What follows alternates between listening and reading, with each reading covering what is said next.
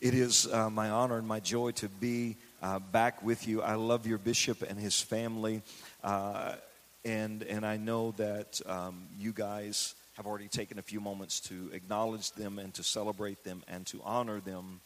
Uh, and I just want to take a moment and do the same thing. I know that these days for me were always awkward. I hated being brought up before the people and uh, people to say uh, all kinds of things, and, and it, it, it just it, it's a little bit awkward and makes you a bit uncomfortable. Uh, but definitely, uh, we, we understand the principle that we are encouraged by the word of the Lord to give honor to those who are due honor. And um, the office of the bishop and standing behind uh, the pulpit and declaring life and preaching uh, is just a small portion of what uh, these guys have to deal with on a daily and on a weekly basis. This is not an easy job. Most people who are uh, pastoring churches were tricked into it by God. Because had God told us how the folks were going to do us, uh, y'all ain't saying nothing. I, I've walked this road for 20 years. I know what I'm talking about. If God had told me what people would do to me, I, I'd be working as a greeter at Walmart because this is not easy. And uh, I am, I am uh, oftentimes, uh, I am sympathetic with uh, pastors because I'm like, oh my God, I would not want to be in your shoes. Uh, more than that, I am empathetic because I have walked this road and I know the uh, spiritual, I know the emotional, I know the mental attacks that come against you and your family. And the fact that, that you guys can stand here uh, and at least pretend to be in your right mind is nothing short of miraculous. And so uh, we appreciate you so very much because most of, of, us, if you've not walked this road, have no uh, logical concept of what it is really like uh, to be in his shoes. And every time you have a chance to honor him and his beautiful wife and his incredible family, you should do so. I celebrate you guys. I thank God for you. I love you, and I'm praying for you for real. Uh, you, you don't find. You don't find many people uh, like your bishop and his family, and so I am, I am grateful for this. I believe I have an assignment for uh, the house today, and, and uh, oftentimes when, when I'm asked to come to do things like this, I spend um, the bulk of my time in these settings really preaching about that office gift and, and what it is to stand here in that position, to try to bring some level of awareness uh, to celebrate and honor. And, and I pray that through the video and through the gifts and, the, and what I've said, that, that we, we feel that that has been adequately expressed um, because uh, the, the, the release of what I want to do actually came at the end when Bishop said, I appreciate the gifts and we appreciate the finances and we appreciate the flowers and the accolades and the videos and all the things that you say. But more than that, uh, we, we would really love for you just to get with the vision of the house and let that be your constant appreciation. Just let's jump in this thing and all follow God together. Follow me as I follow Christ. That would mean the world. And so I want to preach something here uh, today that I believe uh, is a word in season uh, for this house. If you have your Bibles, I want you to go with me for a few moments to 1 Samuel chapter 3 and then also Matthew chapter 4. 1 Samuel chapter 3 and Matthew chapter 4. I'm going to be reading it to you out of the New King James Version. Uh, and if you don't have your Bibles, I don't know where you thought you were going, uh, but it's on the screen for you. Uh, 1 Samuel chapter 3, verse 1, and I'm going to read down through verse 10. Now, the boy Samuel ministered to the Lord before Eli. Watch now, the boy Samuel ministered to the Lord before Eli. And the word of the Lord was what? Rare. Rare in those days. There was no widespread revelation. And it came to pass at that time, while Eli was lying down in his place, and when his eyes had begun to grow so dim that he could not see, and before the lamp of God went out in the tabernacle of the Lord where the ark of God was, while Samuel was lying down, that the Lord called Samuel, And he answered, Here I am. So he ran to Eli and said, uh, Here I am, for you called me. He said, I did not call. Lie down again. And he went and lay down. Then the Lord called yet again, Samuel. So Samuel arose and went to Eli and said, Here I am, for you called me. He answered, I did not call my son. Lie down again. Now Samuel did not yet know the Lord, nor was the word of the Lord yet revealed to him. And the Lord called Samuel again the third time. So he arose and went to Eli and said, Here I am, for you did call me. Then Eli perceived that the Lord had called the boy. Therefore Eli said to Samuel, Go lie down. And it shall be, if he calls you, that you must say, Speak, Lord, for your servant hears. So Samuel went and lay down in his place. Now the Lord came and stood and called as at other times, Samuel, Samuel. And Samuel answered, Speak, for your servant hears. Speak, for your servant hears. Matthew 4 4.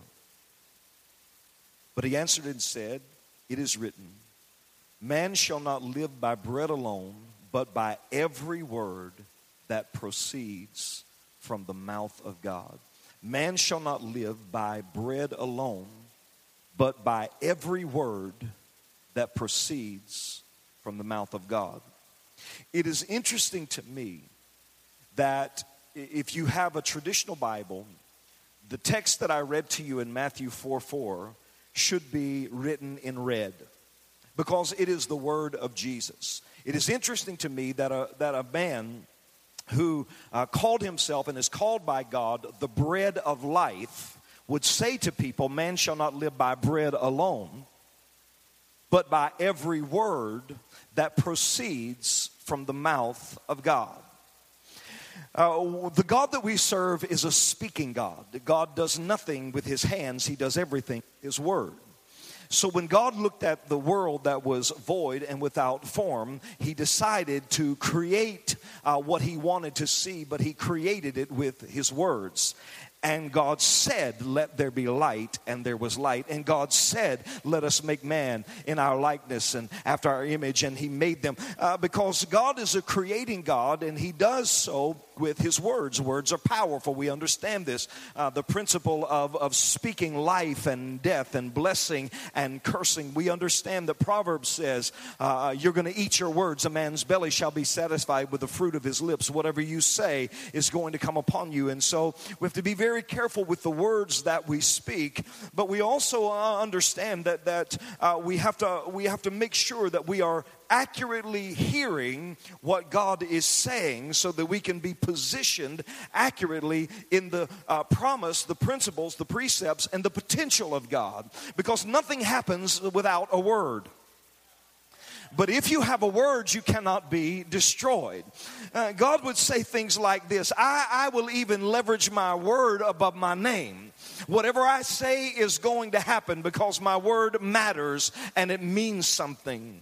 Jesus is speaking here to uh, powers, principalities. He's dealing with uh, demonic force, Satan himself. And, and uh, there's a challenge there about turning uh, stones into bread and things like that. And, and we understand that the stones are symbolic of building buildings and building uh, people and building altars and building all kinds of things. And Jesus says, You cannot live just by bread alone or what you have been built on. You've got to understand that in order for you to continue to live, there is a uh, prevailing word or a preceding word that comes from the mouth of God. And rather than just know what God has said, you need to know what God is saying.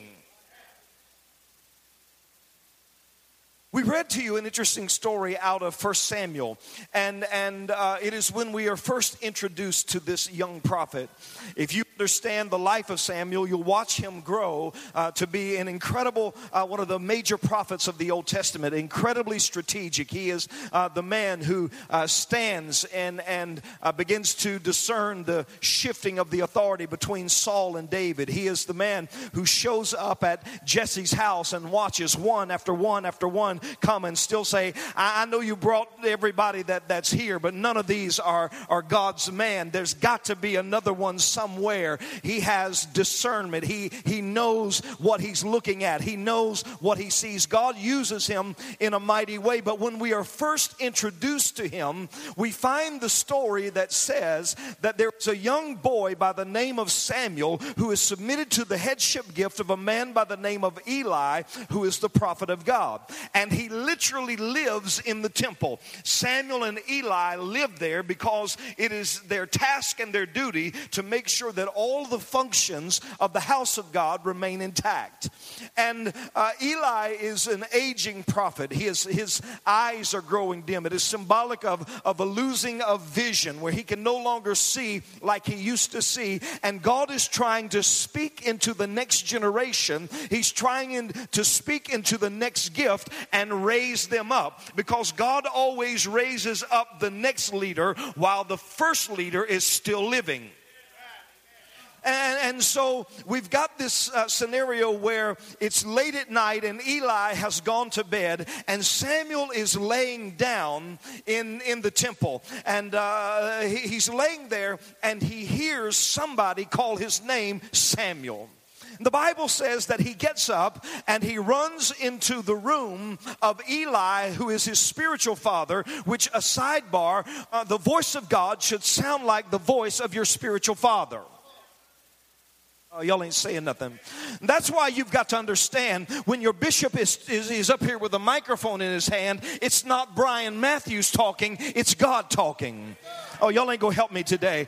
Uh, he, he, Brian Matthews might talk to you in the foyer, in the parking lot, but the moment you step into your gift, the moment you step into your assignment, the moment you step into your anointing, that's God talking. That's why you don't balance your checkbook in church and clean out your pocketbook and write your grocery list and figure out what you got to do because God's talking. If we understood that it was the gift of God and the Word of God, we'd have much more respect for the men and women of God because we've got to understand that God is a speaking God and He still uses His preachers and His prophets and His apostles and His pastors to declare what they said they are in this generation. God is talking. And so the principle is that, that Samuel hears God, but God sounds like Eli. The better story is Eli sounds like God. Hmm. You called me. Eli says, No, boy, I didn't call you. Go back and lay down again. And he goes and he lays down. And the second time he hears his name, Samuel, does the same thing. He runs into Eli. I know you're getting old. I know you're losing it a little bit. But you called me. No, son, I didn't call you. And then we read something that's incredibly sad. Because the Bible says that Samuel did not yet know the Lord. Neither had the word of the Lord been revealed to him. Now, watch, he's working in the church. Oh, y'all. y'all. He lives in the church and doesn't know God. Uh, please. I, am trying to behave right here because I, I, I, am, I am still convinced there are people who could live at the church and still not know God. You know everything about church, but you don't know God. I told him yesterday there's a difference between you knowing the scripture and knowing the word. Huh. There's a lot of people that can quote scripture, but they don't know the word because the word is alive. The Word is a person. And the Word became flesh and dwelt among them. Oh. Samuel has been living in the church serving the Lord before Eli, taking care of the things of God, but he does not know God. Has no relationship with God, doesn't know, can't discern the voice of God. So the only time he has heard God has been when Eli has spoken. His point of reference for God is through someone else's relationship. Samuel doesn't know what it's like to feel God for himself, to hear God for himself, to have a dialogue with God on his own.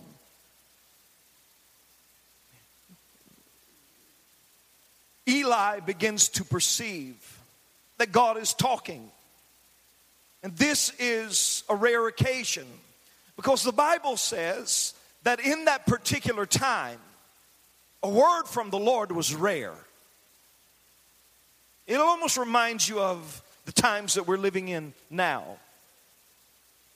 There's a lot of people that, that are that are Amos said this. This is this is another thing that's interesting to me. Amos said, in the last days, there would come a famine for hearing the word of God. Now, if you don't wrap your mind around that, it'll mess with your head because you understand the time that we live in right now. We have the convenience of Christianity that has never been known on this planet. Uh, you used to have to, I, I, grew up where you used to have to get up and go to church to hear a preacher. Or you might be able to get uh, a, a, preacher on a Sunday morning. I grew up watching Rex Humbard. Oh. Yeah, some of y'all don't even know who that is. But he was the only preacher that came on TV when I was a little boy. And we would watch Rex and Maude Aimee. They would sing and he would preach. And then we would go, and uh, every now and then on an AM station, you could pick up a country preacher sending everybody to hell. You wouldn't pass and go. You wasn't collecting $200. You was going straight to hell. But now, I, I, I, can, I can YouTube any preacher I want. I can stream it on my computer. I can uh, go to a myriad of Christian television stations. I can find Christian radio stations. I can watch the gospel being preached on my phone. The word of the Lord or the preaching of the, of the uh, gospel is at my fingertips, yet Amos said, in the last days, he didn't say there would be a famine for preaching. He said there'd be a famine for hearing a real word from the Lord. Because we have come to understand that there are many places that uh, are functioning right now on a Sunday morning that get up and preach out of the Bible, but they don't have a word from God. They preach legalism, they preach religion, they preach the letter of the law, which actually kills people because they don't have the focus of what the Spirit of God is actually saying. So Eli says, This is a moment, this is a kairos, this is an opportunity. Something is different here uh, because God is speaking and there's no widespread revelation, and a word from God is rare. And he's saying, Listen, Samuel, God is trying to get to your heart. This is God that's talking to you. I want you to go back and I want you to lay down and I want you to, to say, if you hear that voice again, I want you to say these words. I want you to tell him, Speak, because here I am and I'm listening. Samuel went and laid down again. And as at other times, I thank God that he speaks to me more than once. I thank God that he keeps showing up time after time to say, Kevin, I'm trying to get your attention. I thank God that he didn't just stop with the first time, but he was passionate about me and he pursued me because he had something to say, because he knew that his word was going to change everything. And Samuel is laying there waiting, and God shows up again and says, Samuel, Samuel. Samuel says to him, Speak, Lord, for your servant is listening. I need to hear what you are about to say. Uh, can I, can, can, let me just run down this road. Uh, it, it's important for us to understand the, the times that you and I are living in. I want to say to you again that I am convinced that we are in days where a genuine, authentic word from God is rare. I believe the prophecy of Amos is upon us, that there is a famine for hearing what God is saying. I'm not asking you, do you hear messages or sermons or do you listen to preachers? I'm asking you, do you know what God is saying for your life? Have you got a word from God? Because in order for you to be able to please God, you've got to have faith. And the only way you can get faith is faith cometh by hearing and hearing by the word of God. So it's not just, faith is not about you believing for a job or a house or a husband or a wife or to get healed or to get pregnant. Faith is knowing that you've got a word word from God over your life. And as long as you've got a word from God, you understand that the house is icing on the cake. The husband, the wife is icing on the cake. The blessing, the benefit, because it doesn't matter. I can live in a box, but if I've got a word, God can change my situation. I'd rather have a word from God than a huge bank account because if I've got a word, I can get some money. I'd rather have a word from God than perfect health because even if I get sick, I yet know the word and the the word can change my circumstances. Without faith, it is impossible to please God. So if I've got to please God, I've got to have faith. But if I'm going to get faith, I've got to hear a word. Faith cometh by and hearing by the word of God. And you can't hear unless you have a preacher, right? So if faith cometh by hearing, and hearing then comes by the Word of God, the next uh, order of transcendence into pleasing God is that I understand I can't be just a hearer of the word of faith, but I must be a doer of what he said. I'm going somewhere, you just got to work with me. Because faith without works is dead. It's not just enough for you to have the word, you got to do the word that you have. How do I do the word? How do I take my faith and create my future based on what I see in my faith? Because faith has nothing to do with your today or your yesterday. Faith is for your tomorrow. Faith is about where you're going. It's nothing to do. You don't need faith for where you've been. But you do need faith for where you're going. So, in order for me to operate and function in faith, I have to do what God does. When God gives me a word, I have to be able to manifest His Word by taking it from the realm of the Spirit and placing it into the natural. So, what do I do? I hear a word from God. I say to God, I can see what you are saying. So now I, I, can see what you are saying. I am going to create my future the way that you created. I'm going to use my words of faith. The most simple definition of prophecy, I believe, is this prophecy is simply creating the future with words. Creating the future with words. So, in order for me to change my world, I got to change my words. We're going somewhere. I, I need you to hear this. In order for me to change my future or change my world, change what I see, I've got to change my words. There's a man walking with Jesus, and he said, I need you to come to my house because things are messed up in my world. My daughter is sick, and she's about to die. But if you come to my house, I know you can heal her. And Jesus says, Fine, I'll come to your house. And they start walking. All of a sudden, this man says, Wait, wait, wait. I'm a man who is submitted to authority. I'm a man who has been given authority. I say to this one, go, and he goes, this one, come, and he comes. I understand how authority works, and I realize that in order for those who are submitted to me to do what I need them to do, I don't have to be there for them to do it. I, I, I got it. You ain't got to come to my house. If you will speak the word only.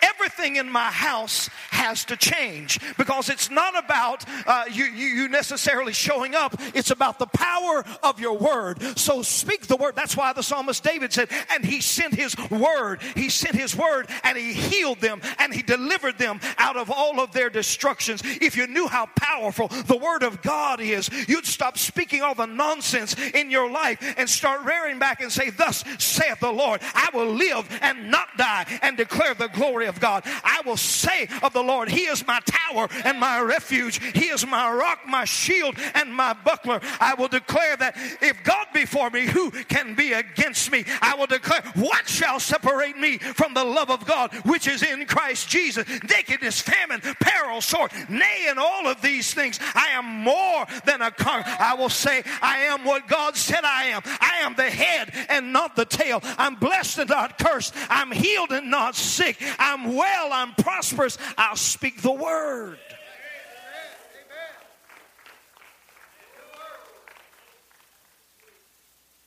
He said, Speak the word only, and I know my daughter shall be healed. Faith teaches us that if there's something I need in my life, I don't have to hope that it shows up. I can call it out of the realm of the spirit into the natural. Come on, y'all. Calling those things that be not as though they already were. That's the power of your voice. That's the power of God's word. I don't have to live a life that is one of fate, but I've got faith. I don't have to accept the way things are when I can change them with my words. Everything Jesus does, he models after his Father. He says, I got nothing to say till he speaks. But when you hear me speak, that's my Father talking. These words are not mine, he was saying. These words are his. A man that was God wouldn't talk until God talked. He, he was the Word, but he wouldn't, he wouldn't open his mouth until his Father said, said so. Power, power word. You speak the word only. Uh, if, if you don't have something, you, you call it into existence. There are things that are limiting you, things that are preventing you, things that have you stuck. When you, I thank God for this because whenever I face mountains, I don't have to look for shovels. I say, oh, help me, Jesus.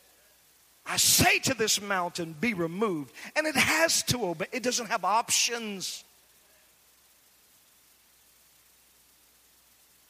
There's no argument, there's no contention.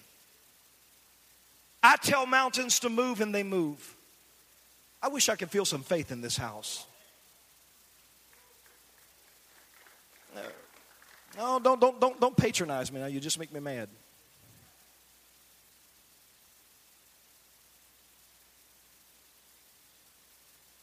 You got to have enough confidence in who God is in you and who you are in God that says, when I say something, something's going to happen.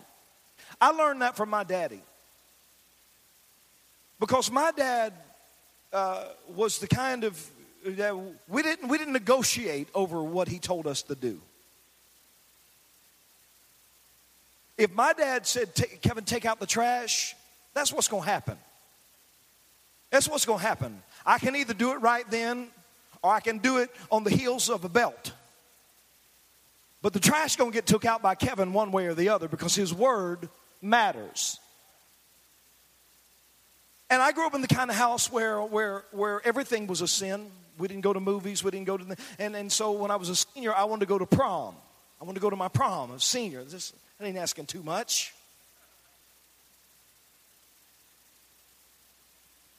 And I, I, I kind of knew the answer because my dad didn't believe in dancing. He knew it was going to be some dancing at the prom. So I said to him, Daddy, can I, can I take Amy, my, my little girlfriend, to the prom? He said, No. Why? Because I said so. That's the end of the conversation right there. That's it. There's no reason for I, every attempt for me to rationalize or reason or get some understanding at this point is futile because his word is law in that house. He says what he means, and he means what he says, and he expects. He expects those that are submitted to him to align to his word. If you understood what happened when you came to the cross and Jesus saved your life, not only did he just redeem you, but he placed you back in your rightful authority. He made you magistrates in the realm of the earth where whatever you say goes. And, and he gave you the authority to speak. And he said, I am going to back you up. He said, as a matter of fact, whatever you bind on earth, I'll bind in heaven. And whatever you loose on earth, I'll loose in heaven because I am ready to back your word up. I just need you to open up your mouth and speak. Power of his word. Now, the issue becomes that I cannot speak right if I don't hear right. Because faith comes by hearing, hearing by the word of God. But everything you hear is not a word of faith. So you got to be careful what you hear because eventually you'll start saying whatever you're hearing.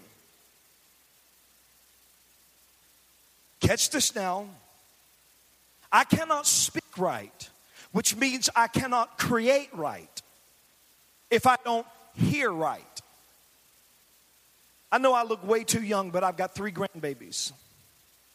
Uh, I've got three, but I only count one. Her name is Marley. I love her. The other two, I don't even, know.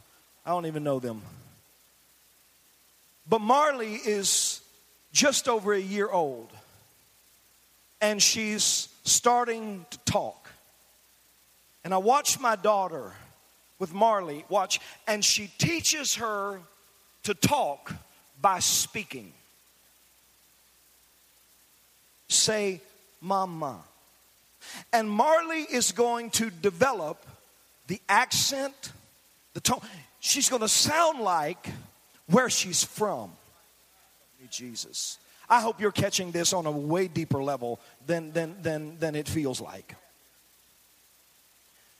Because you can go to different places in our nation and people's accent will give them away. It's, it's easy to discern a Long Islander because their accent is different. You go way down in the country, South Georgia, where I'm from, and people start talking about where they live over yonder. I reckon if you run to here, you just know that their country, that they were raised in that atmosphere. And, and I, I want to tell you that you got to be so careful who you listen to in this season because if you don't hear right, you're not going to speak right. And if you don't speak right, it's going to mess up your future. And so, if people aren't speaking what God is saying, you need to cut them off and stop listening to anything that's not a word from God. Because I cannot talk right if I don't hear right. And if I don't hear right, I can't do what's right. Now I'm getting ready to preach. I had to say all that to bring you here. Jesus said, Bishop, in Matthew 4 4, man shall not live by bread alone, but by every word that proceeds from the mouth of God. What Jesus is saying is that God has not stopped speaking, He's still speaking, and if you want to live, you've got to live by the next word that God is going to say. Because every word, catch this right here, please catch this.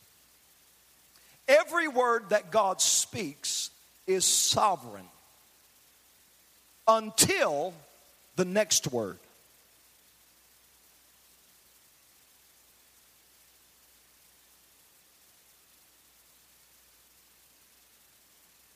You can either die by what God said, or you can live by what God is saying.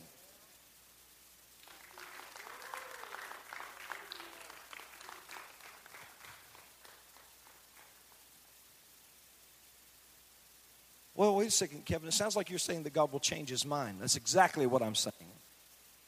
Now, had I said that in the church I grew up in, they'd have snatched the microphone out of my hand and labeled me a heretic. Because the God that we serve never changed his mind. Oh, it's quiet now. Okay. Moses, you got a, all these people, and they need water. I want you to strike the rock. And when you strike the rock, I'm going to give them water. So Moses follows the instructions of God. He smites the rock with the rod, Aaron's rod that budded, that represented the miracle working power of God, and water comes gushing out. Brings life to millions of people. But now that they're getting to transition into a new season, God is getting ready to stretch his faith. And he says, I need to teach you, Moses.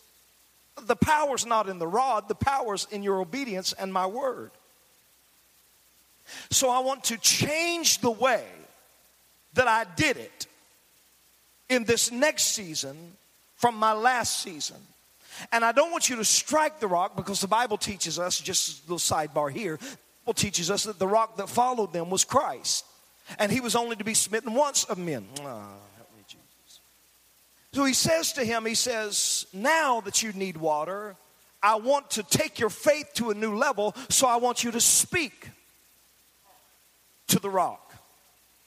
But Moses is so religious, Moses is so traditional, Moses is so locked into what worked last time that he can't change in his faith. He can't understand that God will change his mind. And so he strikes the rock, and the problem here's the problem the problem is that it worked. It worked for everybody but Moses. Because God says, I cannot let all these other people die because of your disobedience, but I can tell you this I cannot trust you in the promised land to be obedient because you don't know how to shift when I shift. You don't know how to hear what I just said. You're so locked into what I said yesterday, you can't hear for what I'm saying tomorrow. So, Moses, it was a death sentence. He died in the wilderness, never tasting the goodness of the promise simply because he could not wrap his head around the fact that God changed his mind.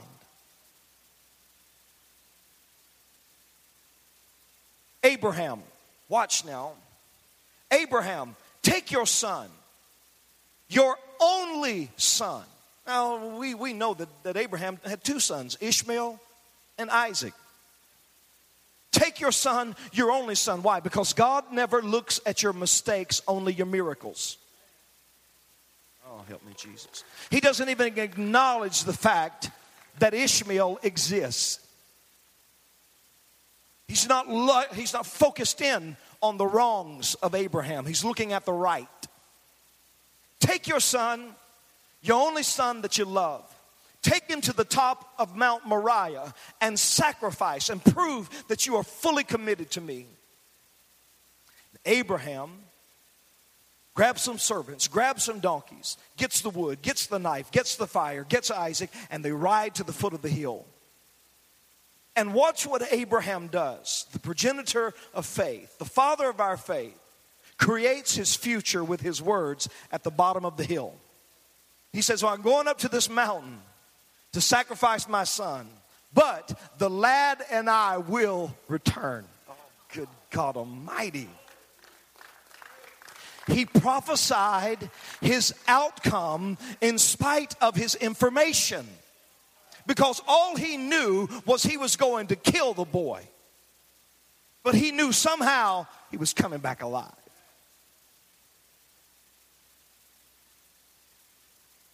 They're walking up the hill, and Isaac says, Dad, we've got the wood, you've got the knife, you've got the fire, but where is the lamb?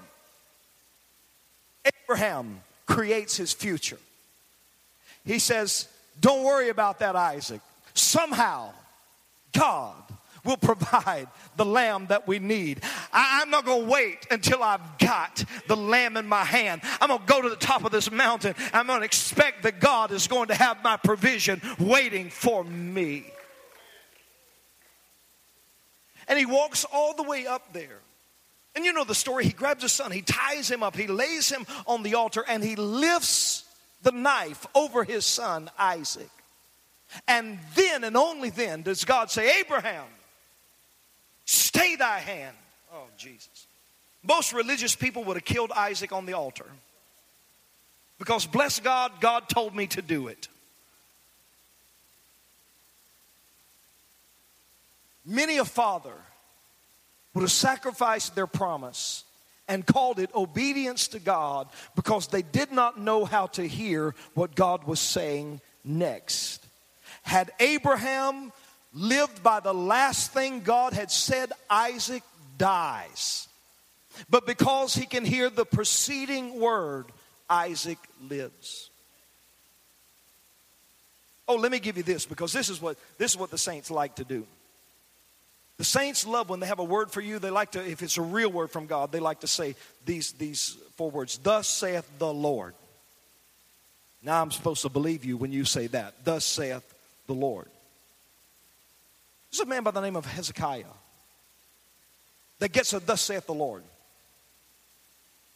I mean, this is a sovereign word from God. Thus saith the Lord, Hezekiah, get your house in order. You are going to die. Oh, I hope you're ready for this right here. Hezekiah, watch now. Hezekiah says, I don't like that word. That doesn't feel good in my spirit. I'm not willing to accept that. Oh, Jesus. I hear you, but I can't receive that. No, Lord. and Hezekiah started praying and started interceding and turned his face to the wall. And God said, You know what? I'm going to change my mind. I'm going to change my mind and I'm going to give you a fresh word. And not only are you not going to die, I'm going to add 15 years to your life. I, am just trying to tell you if you hear something you don't like, you don't have to accept it. There is a level of intercession and prayer, there is a level of heart to heart with God where God will give you a new word that transcends your last word, and what was spoken over you as death can be turned into life with the power of His word. Because every word from God is sovereign until the next word. Let me tell you why I preach uh, this this morning, why I feel like it's a word for this house. Because God is bringing us into seasons where we have to understand that our God is talking to us not about our yesterday, not even about what's happening, but God's trying to talk to us about what's coming. Jesus looked at his disciples and said, I've got a million things I'd love to tell you. So many things I'd love to share with you. I, have got I've, there's so much revelation, there's so much truth I want to talk to you about, but I, I can't share it with you because you can't handle it. I, I, unless you have the Spirit of truth, unless you have the Holy Spirit, I can't tell you what I really want to tell you because it's going to sound too good to be true, and you're going to think I'm lying. And I can't you, I can't let you receive my word of faith as a lie. So I, I've got to put a spirit of truth in you because I'm getting ready to tell you things that are unbelievable.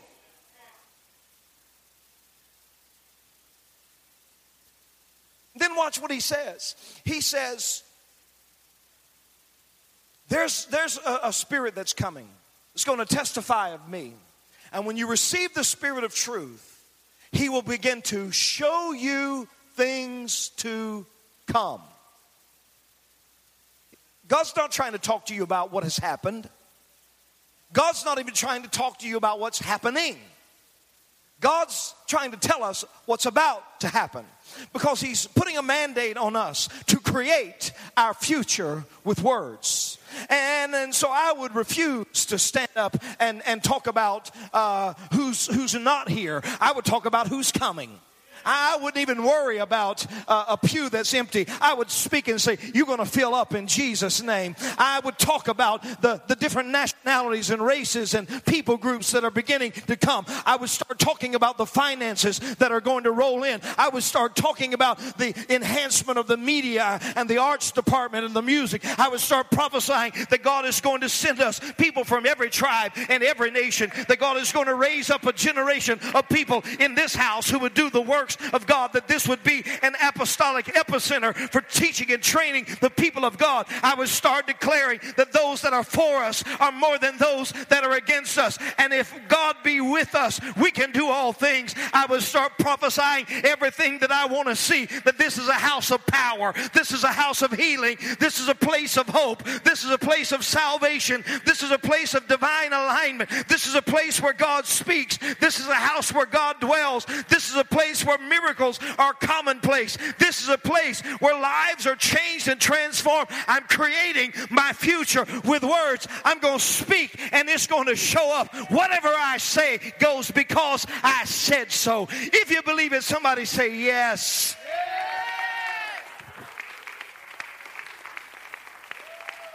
Whoa, help me, Jesus. Help me, Jesus.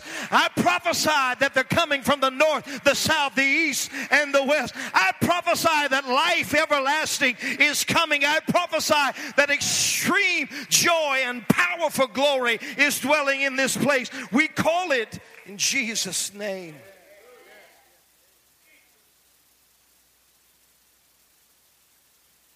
In Revelation chapter 4, that Revelation chapter 4, uh, John on the island of Patmos, on the rock of insanity, a man who has been banished to an island that has no vegetation, no, no way to preserve life. It is uh, filled with the most insane criminals of the day. Whenever they couldn't kill you or do something with you, they would put you on Patmos. And, and it is said of theologians that on Patmos, uh, Patmos men would literally bash their heads against the jagged rocks to try to kill themselves, to take them out of their misery. It was called, in some cases, the rock of insanity. But even in a crazy place, John still had the wherewithal to say, And I was in the Spirit on the Lord. I don't care how crazy your life is. If you want to find God, you can find Him. He'll show up in the middle of your praise every time he begins to receive the greatest revelation of his life in the craziest place he's ever been. Oh, that's a word for somebody right there. The greatest revelation comes in the craziest place. He starts writing to the churches. The only church he does not have a rebuke for is the church of Philadelphia, the church who loves each other.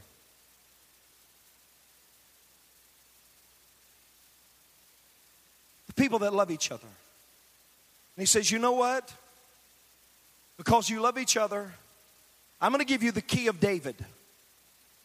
I know I'm preaching too long, but I'm going to preach till I'm done, all right? I'm just going to preach till I'm done. But I give you the key of David psalmic prophetic worship. I'm going to give you the key of David because it's the key of David, that, that kingship key, that heart of God key that unlocks doors. It opens doors that men can't shut, and it shuts doors that men can't open. And I'm going to give the keys to the church that loves each other. The moment he gave the keys, John then said, when the key showed up, watch now. When the key showed up, the door showed up. He didn't find the door and then look for the key. He got the key and then the door appeared. Oh, help me, God. Revelation chapter 4, he said, Behold, I looked in the heavens, the door was open. And I heard a voice that sounded like a trumpet. The trumpet is a call to worship or a call to warfare. It is a prophetic declaration that you need to either come and worship or you need to come and get ready for war. He said, I heard a voice that sounded like a trumpet. And the voice said, Come up here, and I will show you things to come. Show you things to come.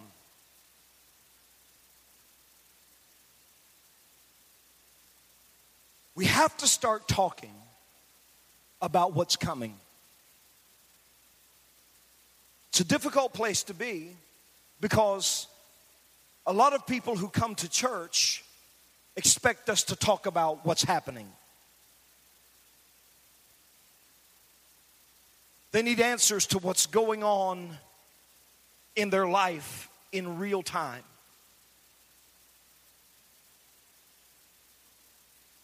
And so we get locked into catering many times to the crowd by preaching news messages, reporting what's going on, rather than prophesying our future.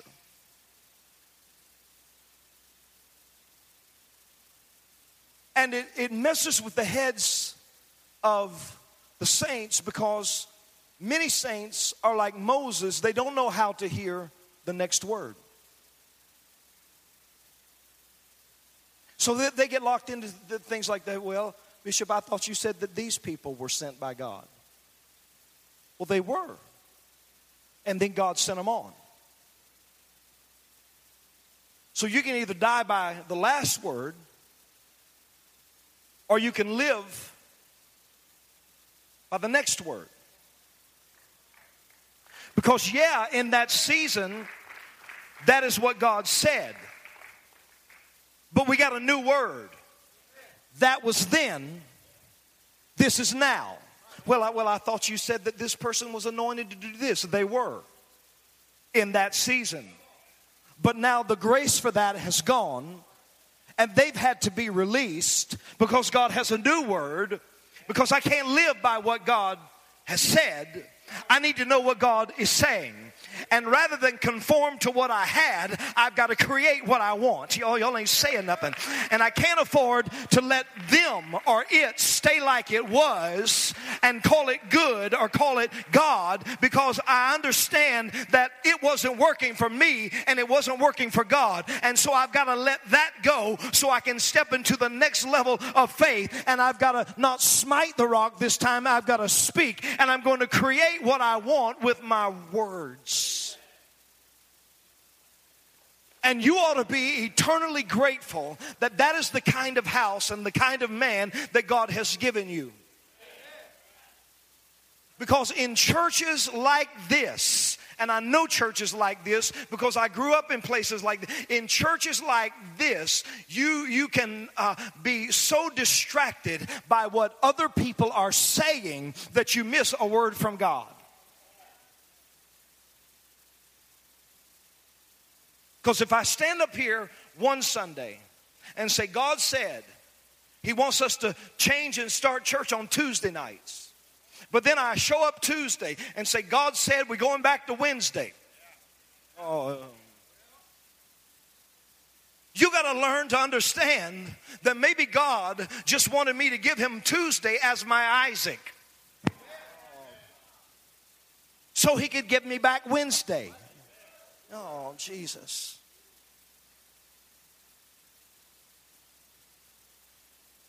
Well, Bishop, I thought you said this. He, he did. But now there's something new.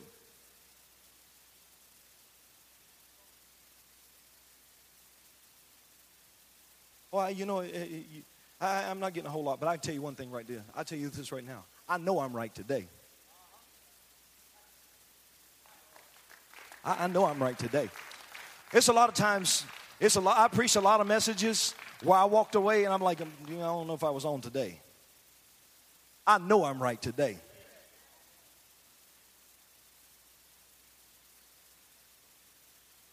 Because God's about to put this house in an even more uncomfortable place. Y'all, y'all, y'all quiet. But it's, gonna, it's, it's changing in the way that it's been uncomfortable. It's been uncomfortable because there's been too much chatter, too much noise, and too much talking, and too much trying to explain, and too much trying to figure stuff out. And oh, what happened to this one, and what happened? And I don't know. I don't know everything that's going on. I live in Puerto Rico. God, I can, I can take, get you some good rice and beans now. I know where that is, but I don't know what's happening here. But I know I'm right. And I know you got to shut down every voice that's speaking in your ear and the things that you're hearing in this season that's not God. And I know that you ain't going to talk right if you don't hear right. And listen, and here's the thing if you keep talking wrong, you're going to keep getting wrong.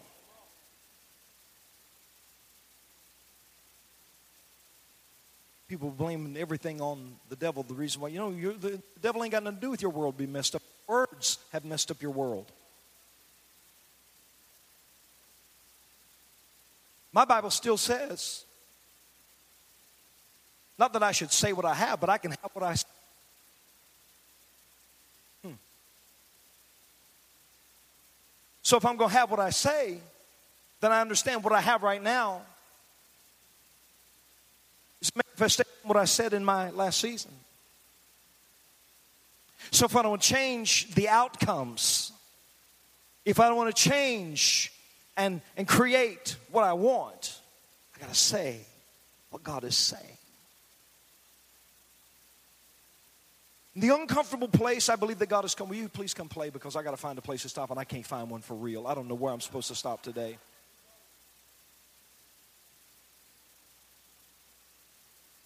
The uncomfortable place I believe that God is going to move you into is, is moving you into, I, I believe, Bishop, a very strong, uh, pr- probably the strongest prophetic dimension that you guys have ever functioned in in the seven years that you've been here. Seven's an interesting number. Seven's an interesting number.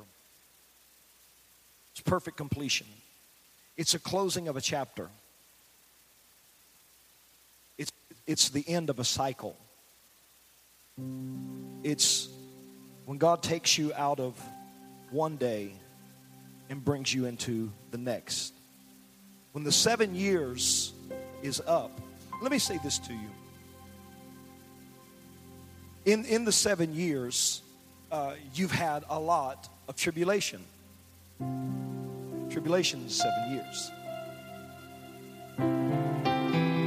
Through a lot of hell. Been through a lot of challenges. Had to deal with a lot of setbacks, a lot of letdowns, a lot of opposition, a lot of, a lot of things like that, a lot of words. But I'm declaring over your life and over your family that the time of tribulation is coming to an end And that God is bringing you to an eighth day, a new beginning. David's a different king than any other king that Israel has ever had. So when, man, I can't find no place to stop.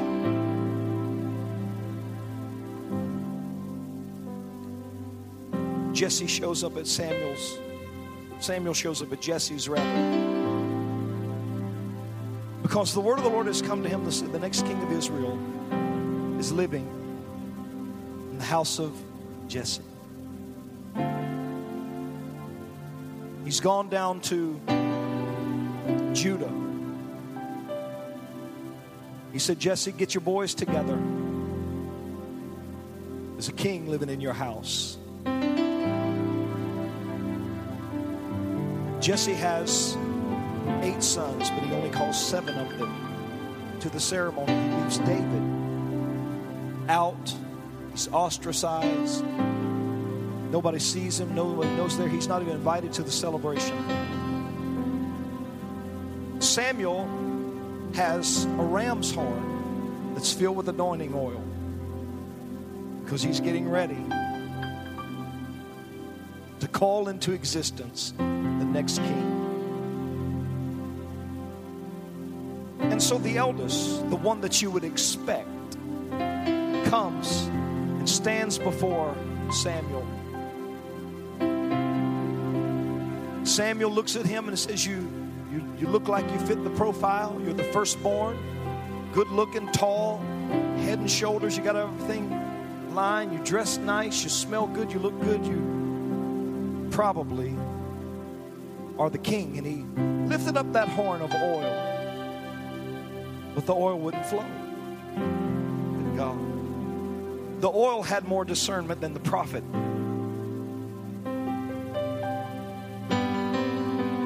the oil stayed. He said, That's not it. So he moved him. So maybe this guy has some issues. Maybe there's something going on with him. The second son comes, the oil stayed.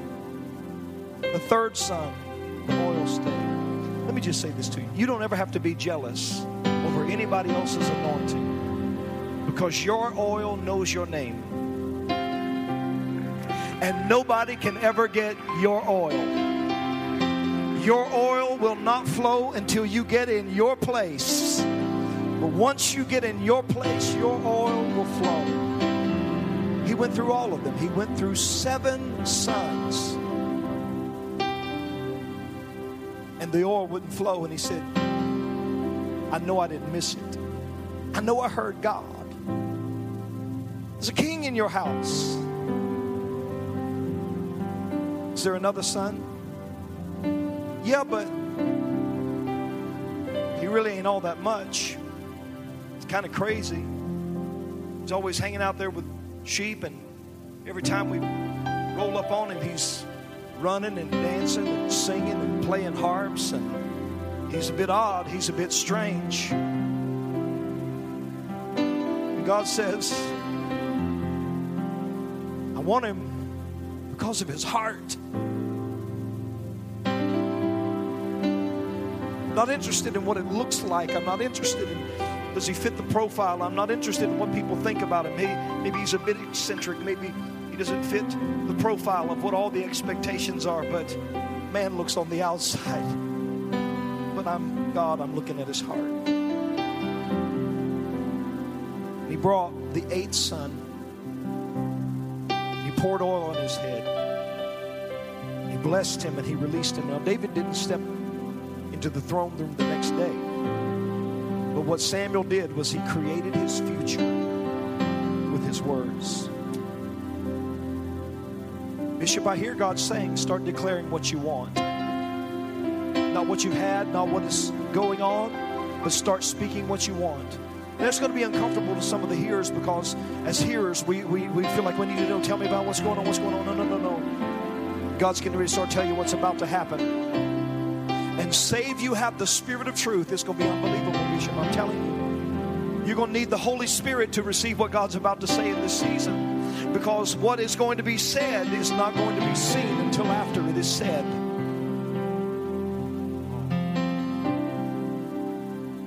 There are some people that when you stand to preach and declare and prophesy in this next season, they'll think you're lying. It has nothing to do with you, the issues with them keep prophesying anyway.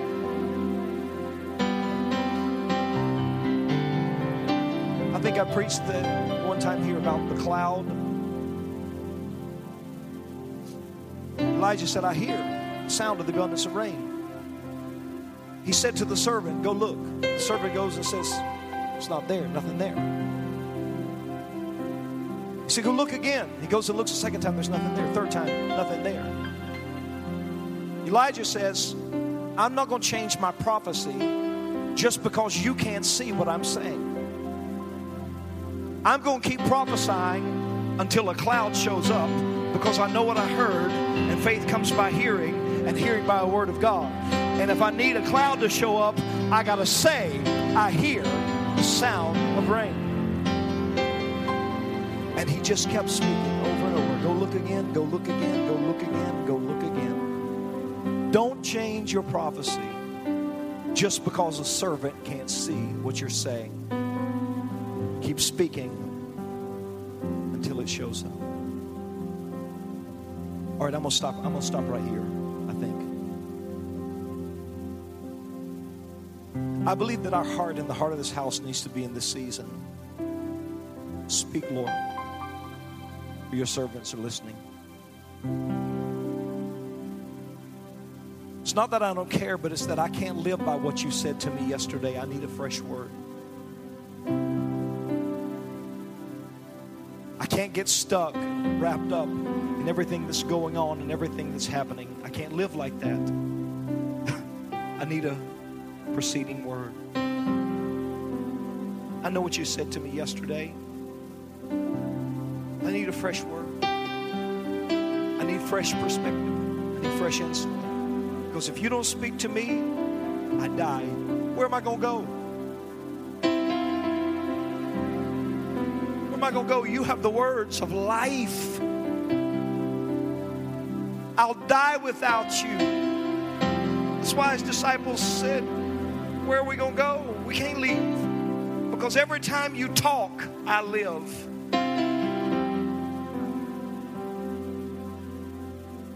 Father, in the name of Jesus, I pray for strong prophetic anointing in this next season to create the future with words. We will not be locked into what you said and die by that, but we will live by what you are saying. Release the preceding word that's coming from your mouth. Give us ears to hear what your spirit is saying. Give us the ability to receive that word by faith and believe it no matter how difficult it might be. Whether it seems irrational, illogical, or unbelievable, grant unto us the gift of faith in this season to believe the impossible, to know that you said it, and if you said it, you're going to do it, that you're faithful and just to perform your word. I thank you that whatever is said prophetically with this house, that your word will not return void, but it will accomplish everything that it is sent to do. So, in this next season, I pray that you would shift this house sovereignly out of where we have been into where we are going. In the authority of Jesus' name, sever every lying, deceptive tongue and spirit that is trying to get us caught up uh, in, in hearing things that we don't need to hear and give us the ability to hear words that come from you and you alone that build our faith and guarantee our life. We thank you for this house of God. We thank you for this man of God. We pray that you would give him the ability in this season like never before to hear what you are saying and create the future that both you and he desires in this place, for this people, for your ultimate glory. In Jesus' name we pray. Amen and amen. Now give God some.